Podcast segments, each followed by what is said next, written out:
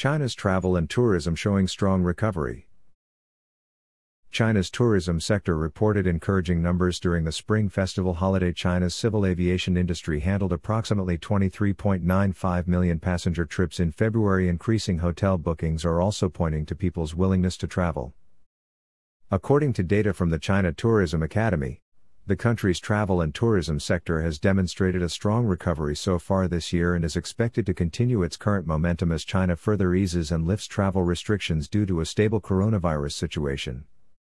China's tourism sector reported encouraging numbers during the Spring Festival holiday in mid February, with domestic tourism revenue recording year on year growth starting from the third day of the week long holiday, while the number of tourists traveling to and from major tourist destinations like Guangdong, Shanghai, and Beijing exceeded or almost reached the levels seen during the 2019 Spring Festival.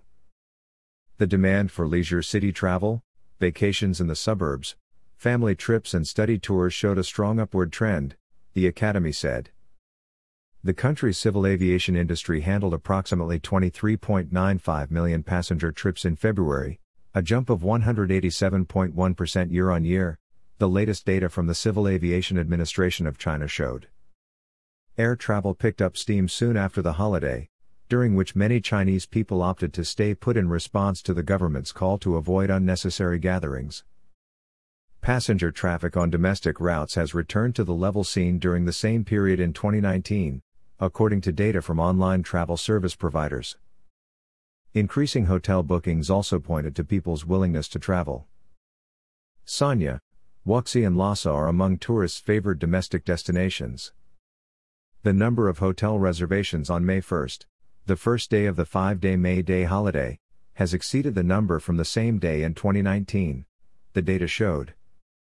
Beijing has relaxed COVID 19 restrictions as the Chinese capital has seen no new locally transmitted cases for over a month. Those traveling from domestic low risk areas and arriving in Beijing are not required to provide negative nucleic acid test results, and taxi and online car hailing services between Beijing and other cities will resume.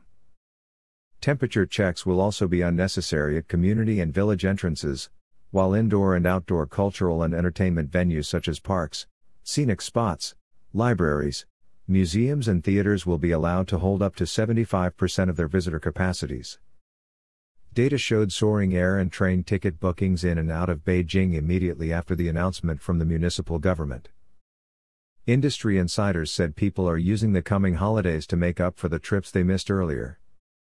The costs of travel, accommodation, and entrance tickets to cultural and entertainment venues have declined significantly since the outbreak of COVID 19, and some local governments may continue offering travel vouchers to attract tourists, allowing people to take highly cost effective vacations this year.